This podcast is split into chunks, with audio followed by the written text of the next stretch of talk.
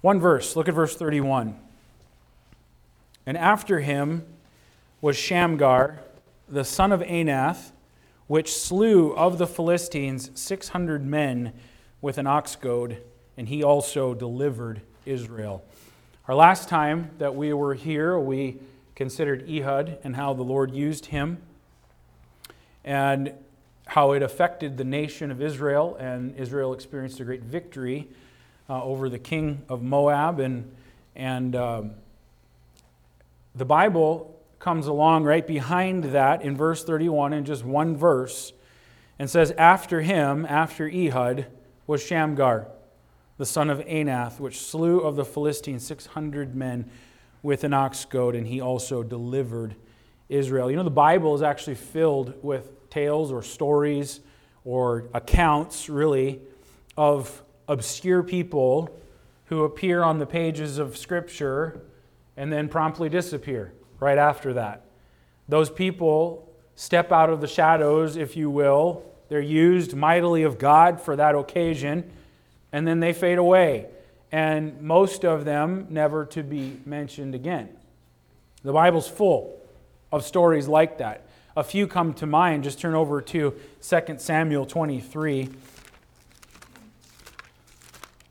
2 Samuel chapter 23. Notice verse 8. The Bible says, These be the names of the mighty men whom David had the Tachmonite that sat in the seat, chief among the captains. The same was Adino, the Ez-. He lifted up his spear against 800, whom he slew at one time. Can you imagine uh, killing or slaying 800 men at one time? What kind of a amazing feat is that? Not by the power of his own strength, surely by the power of God. But the Bible never mentions him again. Look at verse 9. Verse 9, and after him was Eleazar, the son of Dodo, the Ohite, one of the three mighty men with David, when they uh, defied the Philistines that were there gathered together to battle and the men of Israel were gone away. Here's another of David's warriors, uh, mighty men, Eleazar. Uh, if you read a little bit more, look at verse 10. He arose and smote the Philistines until his hand was weary, and his hand clave unto the sword. And the Lord wrought a great victory that day, and the people returned after him only to spoil.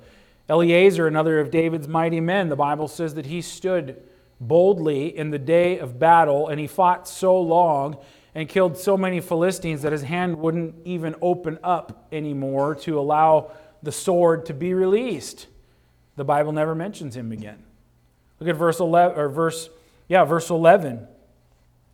And after him was Shammah, the son of Agee, the Hararite, and the Philistines were gathered together into a troop there was a piece of ground full of lentils, and the people fled from the Philistines. But he stood in the midst of the ground and defended it and slew the Philistines, and the Lord wrought a great victory. Here's Shammah, another of David's warriors. The Bible says he stood alone in a field of peas and fought the Philistines, and God gave him a victory. And we could think of many more. How about the widow of Zarephath in 1 Kings chapter 17? She fed the prophet Elijah. God used her uh, greatly in that moment.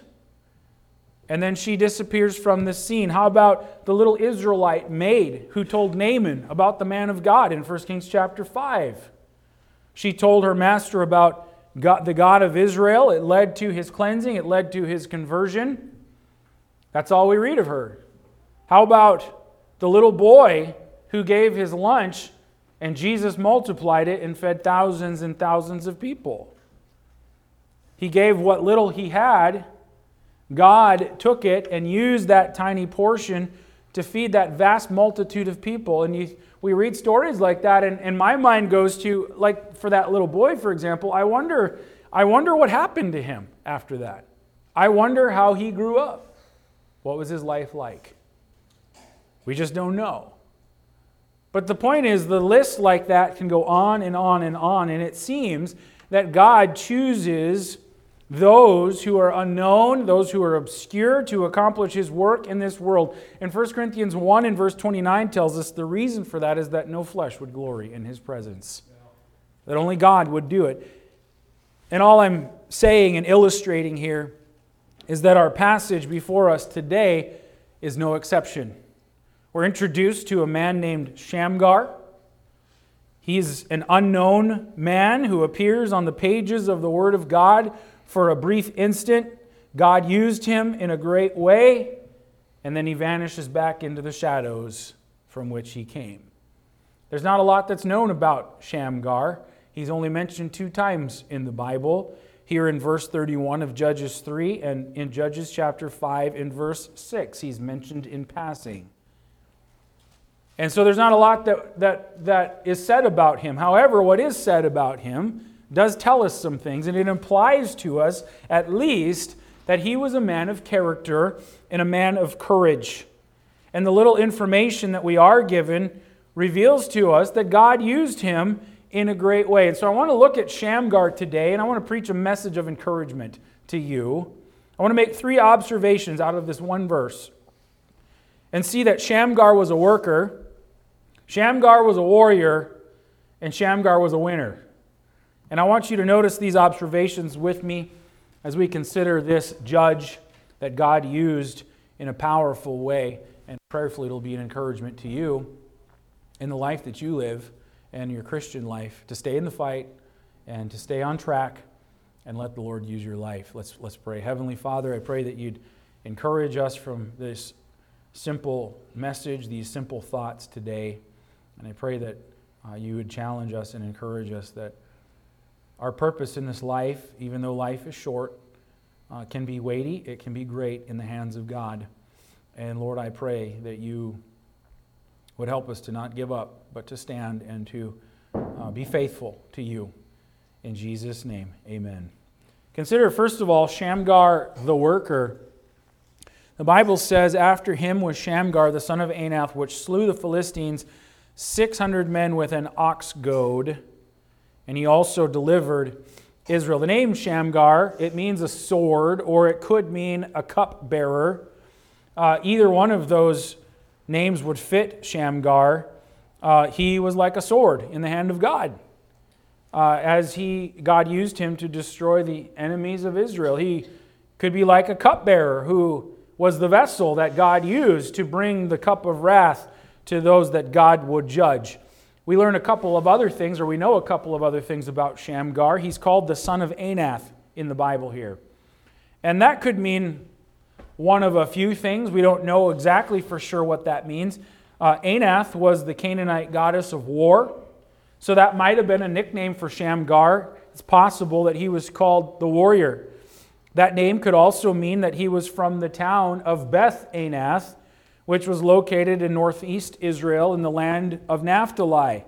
Or it could simply mean that his father's name was Anath. We don't know for sure. Um, one thing that does seem to be fairly certain about Shamgar was that he was a farmer.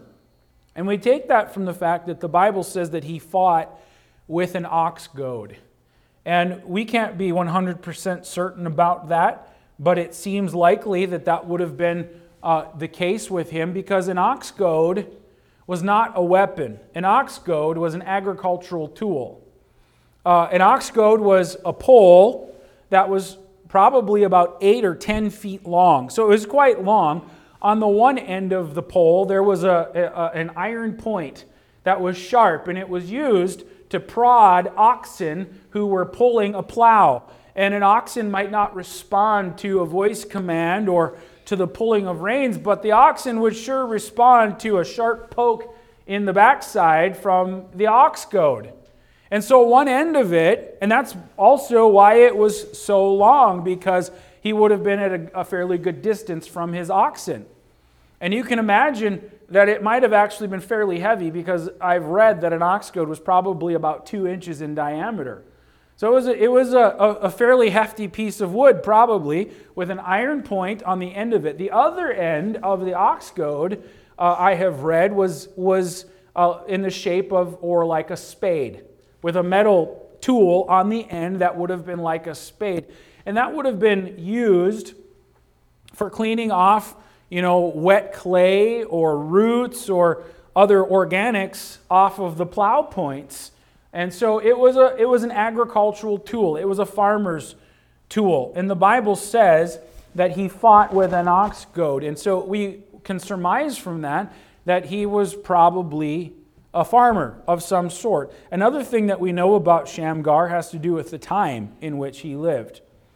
It was a very difficult time for the nation of Israel. Judges chapter 4 and chapter 5 talk about the times in which he lived.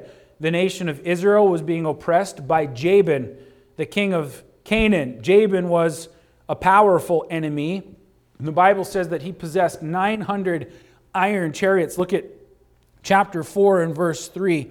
And Deborah, a prophetess, the wife of Lapidoth, uh, excuse me, go back to, I'm, I'm in verse 4. The children of Israel cried unto the Lord, for he had 900 chariots of iron, and 20 years he mightily oppressed the children of Israel. That's the time frame in which uh, Shamgar ruled or judged in Israel. And so Jabin's army seemed completely unbeatable. And probably in those days, as would have been the custom, he also probably did not allow the Israelites to arm themselves.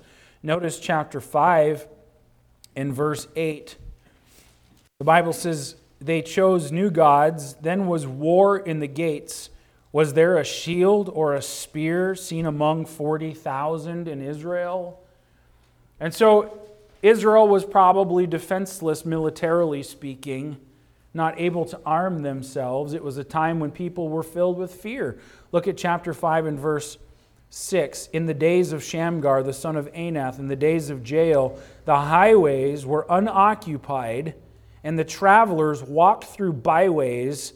The inhabitants of the villages ceased. They ceased in Israel until that I, Deborah, arose, that I arose, a mother in Israel. And it's a description of the days of Shamgar, it was a description of the days of Deborah, that the people were filled with fear. They were afraid to travel the highways because of their oppressors.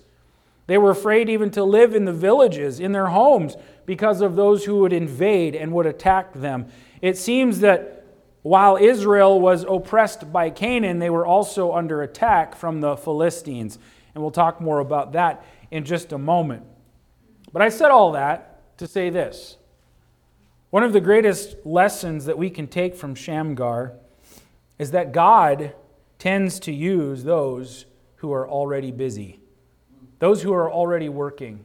Shamgar would have been busy. He would have been busy working. The nation of Israel quickly decayed after a new generation took over, a generation that didn't know Joshua or didn't know Joshua's God. And instead of exhibiting spiritual fervor, Israel sank further into apathy. Instead of obeying the Lord, the people moved into apostasy. And instead of the nation enjoying law and order, the land was filled with anarchy, and everybody did that which was right in their own eyes. And for Israel, it was actually the worst of times. In all of that, when God called Shamgar, he called a man who was already busy. Shamgar was a man who seemed to be actively working. And the application is pretty simple God doesn't use selfish or lazy people in any fashion. When he looks at a New Testament church and he looks at people who are inside of that church, you know what? God puts his hand on people to use them. He chooses those who are actively engaged in His work already. That's who God chooses. And people say, and Christian people say, Oh, I want to be used of God. Oh, I want to be used of the Lord. Why do we say that? Because that's the lingo. That's the, that's the thing you're supposed to say, and so on. But is that how people actually live in their daily life? We need to remember that He saved us to serve him. Ephesians 2 says, For we are his workmanship, created in Christ Jesus unto good works, which God hath before ordained that we should walk in them. That is his will. As we are faithful in the least of things, God assigns us to more things. And if God cannot trust us in the smallest of things, how can He use us in greater things? And we can make all kinds of applications with that. What about what are the least of things? What are the smallest matters of obedience? Like, for example, do you faithfully tithe and do you faithfully give to missions? That's a simple thing. That's a little thing. That's commanded of God that anybody can do. But if we can't even be faithful in the smallest of things, how can we say, oh, we want God to use us and use our life for His glory and other things? Do you seek to bless others and edify the church? That's a simple thing that's commanded of the Lord. My life is, is not about me. My life is actually about the Lord, and God has commanded, as a member of New Testament church, that my purpose is to help edify and grow and build the church, the Lord's church, and be a blessing one to another, to serve one another. Listen, the days that we live in, they're hard days for the servants of the Lord. It seems as though the government and society it's growing and growing more hostile and more and more hatred toward the Lord and toward the things of the Lord. It seems as well that hearts are becoming continually harder against the message of the gospel and the Lord's call to salvation to witness to somebody and to, to let the gospel would have an impact and effect it doesn't seem as widespread. It doesn't seem as it doesn't seem as as though uh, people's hearts are soft. It seems that they might be continually harder and harder as the culture changes. Even among christian people it seems like the love of many is waxing cold. It's a hard day to raise a family to protect them. There's all kinds of dangers now that really weren't dangers when I was a kid, at least not as accessible, not as prevalent. It's hard to be in the ministry in these days. Not long ago, a preacher told me that he feels and he's convinced that pastoring churches in these days is harder than it's ever been in generations past, and maybe the hardest days are yet to come. It's hard to be in the ministry. It's hard to serve the Lord. It's hard to raise families. It's hard to be a witness for Christ. However, we cannot forget, we cannot use that as an excuse, number one. And number two, we cannot forget that these are the days that the Lord has chosen us to live in and to work. Yeah. That we're here for such a time as this. And so, the challenge is, and the encouragement is, church member, stay faithful, do the best that you can where you are with what you have, and keep on serving the Lord. Stay busy doing what is available for you to do. Serve the Lord with gladness in any way that you can find. He's chosen us to be here for such a time as this. It's not an excuse for us to lay down the sword. God calls us to be faithful. Shamgar was working. And you know what? The Lord is watching. He takes note of our faithful service, and He will bless you here and now, and He certainly is going to reward you for your faithfulness in the future. Shamgar the worker. Secondly, Shamgar was a warrior. As I said a moment ago, the Israelites were being oppressed by the Canaanites under King Jabin and his powerful army. No doubt Jabin had disarmed the Israelites he had made them weak militarily so they couldn't rise up. They were not in a position to defend themselves. And what that did was it provided an opportunity for the Philistines, a warlike people who lived near the Mediterranean Sea to take advantage of that situation. And they would come and invade their villages. They would capture slaves. They would steal their crops. They would destroy their villages. It's why Judges 5 said it was a time when people were afraid to walk in the highways and they would, they would use the, the outskirts and they were afraid to live in villages, in their homes. When the Philistines came, most of the people in Israel would flee in terror. They wanted to avoid death or capture. That's what verse 6 of chapter 5 says in the days of Shamgar. Uh, and he talks about the highways were unoccupied and the travelers walked through byways. The inhabitants of the villages ceased. They ceased in Israel. Well, that was the general norm for the nation of Israel. Shamgar, however, didn't flee. Shamgar refused to flee. When the Philistines came, the Bible says that he fought the Philistines and he slew of the Philistines 600 men with an ox goad. He didn't have any weapons of war, but he had his ox goad. And while that was a tool, it certainly ended up being used as a weapon. And obviously, you can imagine how that point, that tip on the end of that, that ox goad could be used like a spear. The other end, with the shovel, the spade, could have been used like an axe. It was, a, it was not a weapon, but it certainly became one. And what I'm simply saying is Shamgar took what he had and he used it to secure victory and safety for his people. Now, the Bible says that he slew 600 men. Did he do that all at one time? Did he do that over the course of time? We don't exactly know, but we do know that God used him mightily to secure victory. You think 600 men, man, if he, if he did that all at one time, he was he was probably a guy who would have been in top notch physical condition.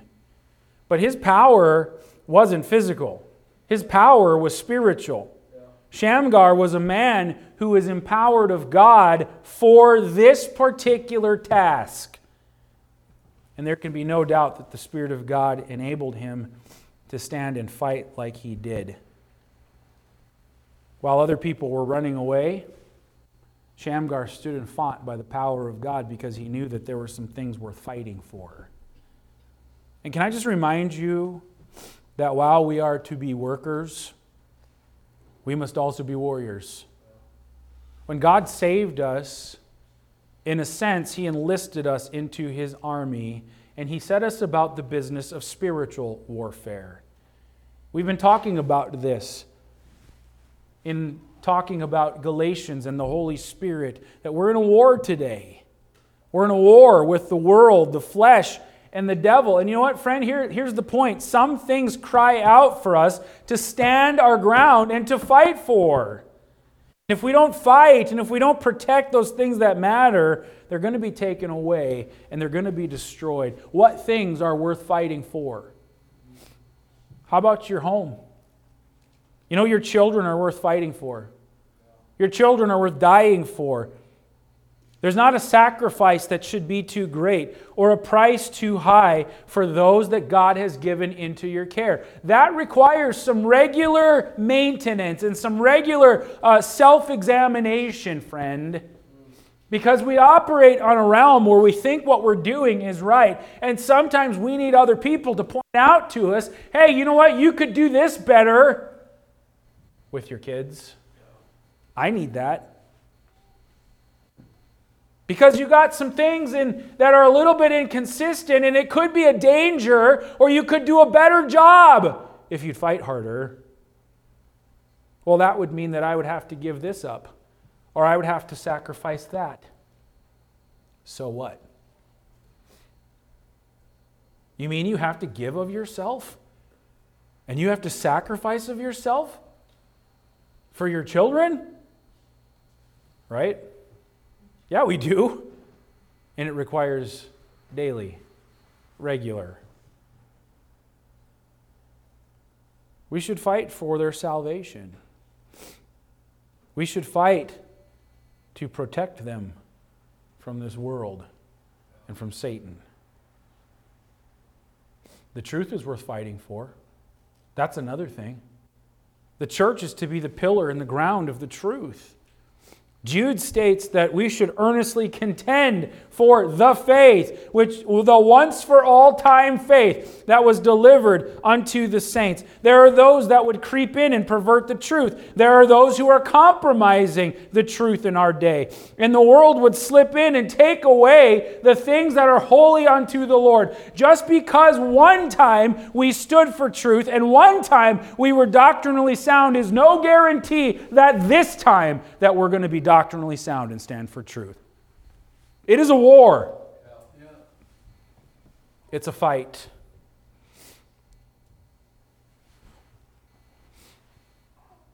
Do you know what happens? Church members let the world in. The world makes inroads into their lives. And through that avenue, then the world makes inroads into the church.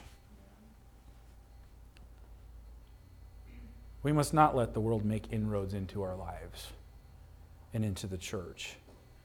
We need to fight for truth and stand for truth. You know what? And sometimes that means even at the cost of relationships and friendships.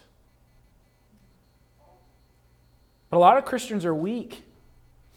A lot of Christians value uh, how they feel about people and about friendships more than they value truth. And so when it comes time, like here's a glaring error, and here is something that should be defended, or here's truth, I'm going to shy away from speaking truth because of the fact that I'm going to lose that as a friend.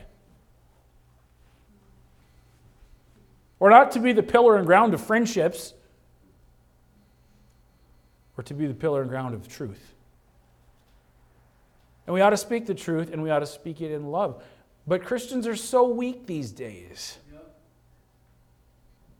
Our loyalty isn't to truth, our loyalty is to men, our loyalty is to people. And it causes compromise. And like I said, just because one time we were standing for truth and right is no guarantee that tomorrow we're going to stand for truth and right. It's a fight that's worth fighting for. How about the lost? The lost are worth fighting for. You have family and friends and other people who don't know the Lord. They don't know God, and maybe they don't even care about God. But they need somebody to stand in the gap and intercede for them. They need people praying for them. They need people who will not be apathetic but who will tell them about Jesus Christ. Someone fought for you. Someone fought for me. Someone prayed for you. People were praying for me when I didn't know God. It's God's will that you and I stand and fight for others who don't know the Lord. So, you see what I'm saying? There's a challenge here. We're in a war. Shamgar was a warrior who stood his ground and God used him. And then, thirdly and lastly, Shamgar was a winner. He was a winner. The Bible tells us at the end of our text verse that he also delivered Israel. He delivered Israel. God used him and he delivered Israel. His courage freed people around him, and his courage allowed others to live in freedom and liberty. He made a difference in the lives of those that he fought for. We're fighting for things that truly matter. And it may seem at times that there's very few victories anymore. But in spite of that, the fight is still worthwhile. If God has you here, then that means that God still wants you to fight.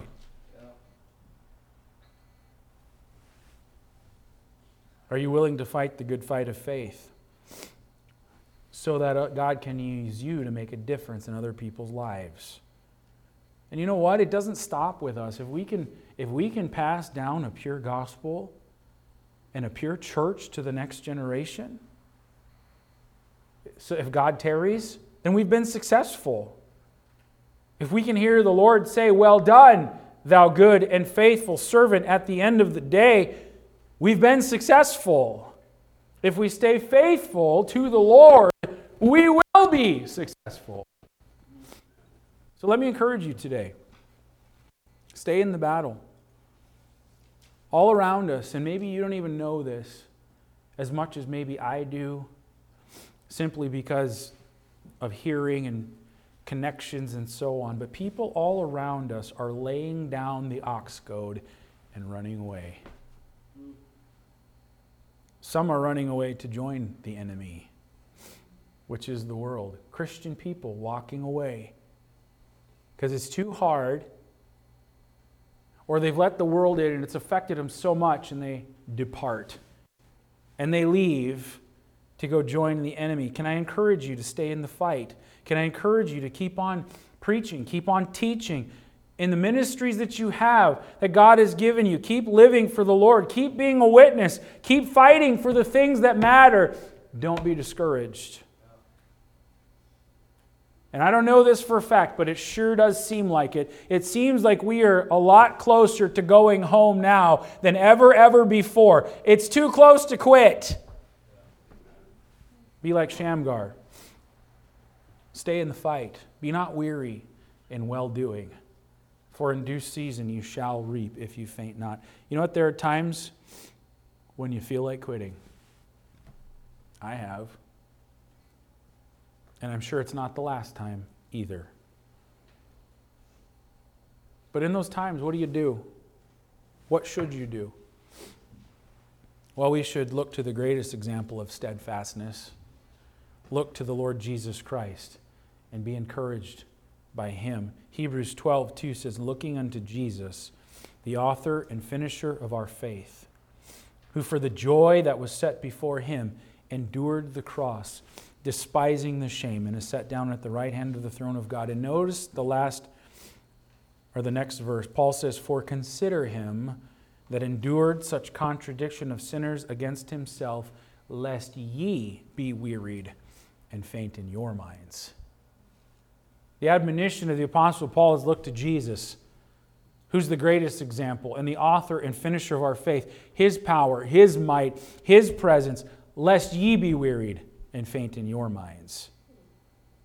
Let, let his example inspire us so that we can be like the Apostle Paul, who said, I've fought a good fight. I've finished my course. I've kept the faith. Henceforth, there's laid up for me a crown of righteousness, which the Lord, the righteous judge, shall give me at that day, and not to me only, but unto all them also that love his appearing. So, what can we take away from this study of Shamgar? the obscure one? What lessons can we glean for our own lives? I want to just suggest a few as I close here. And you need to remember that God can use anyone, even people who think that they're nobodies. God can use them for his glory. Shamgar wasn't well known. He's only there for just a brief moment, and then he's gone. First, the first thought or the first takeaway that we can learn from this is that Shamgar fought where and when he was. He didn't give in to fear. He didn't wait for better circumstances. He didn't blame others for things. He just took his stand for the Lord and he won the victory. Where you're at, where God has you, that's where you stand, that's where you fight. We can't blame other people for our failures. We can't blame other people and say, well, you know, I would, except, no. God has you here. God wants you right here. And this is where you take your stand and where you fight. Shamgar fought where and when he was. Secondly, Shamgar fought with what he had. No matter how weak you think your weapons are, you put them in the hands of God, God will use you and will use what you have. Shamgar's ox goad, Moses' staff, David's sling, the widow, a little meal, a little oil, the lunch that the little boy had. Give it to the Lord. let God use it because little is much when God is in it. Thirdly, Shamgar stood his ground and he was faithful. Shamgar just made up his mind he was going to fight. Fourthly, Shamgar left the results to God. Every time he fought, he put his life on the line. Shamgar just trusted God with his life. You know what? That's a great principle, but one that's really hard to put to practice. I was just talking to a lady earlier. We were talking about this very thing. Sometimes the things that you know the best are the hardest things to put to practice. Oh, we know the principle. We can trust God with our life. But then to actually do that is another thing altogether. Shamgar left the results to the Lord. He trusted God with his life. And then lastly, Shamgar enjoyed victory. God honored his faith. And God will honor yours too.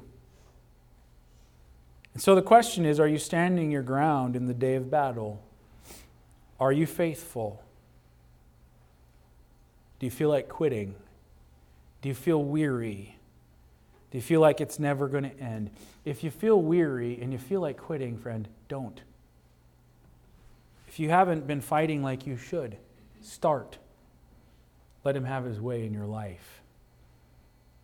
The world may not know your name but the world doesn't have to. If you're saved, the Lord of glory already does know your name. Amen? And He's the one who's important. And He'll use you if you stay faithful. It's a good encouragement. It's a hard day to live in. It's easy to compromise. It's easy to let down. It's easy to. What's the point? Don't. Amen?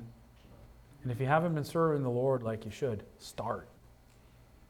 We're going to stand before the Lord. And what we want to hear is, Well done, thou good and faithful servant. Let's pray. Heavenly Father, encourage people today.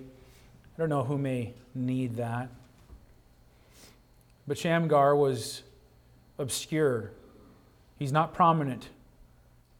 He's mentioned only two times, one just in passing. The other time is just one verse that makes a statement about him. But the impact is weighty, the impact was heavy. His life, put in the Lord's hands, made a huge difference in the lives of all those around him. And Lord, I pray that you'd help us to understand that you can and will do the same with our life if we put it in your hands. Lord, help us to stay faithful when others are laying down their weapons, when others are retreating, when others are compromising, when others are blending in with the world.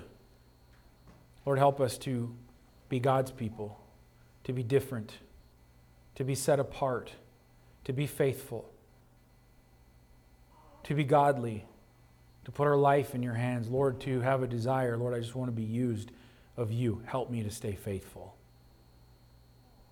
Lord, would you encourage us today in Jesus' name?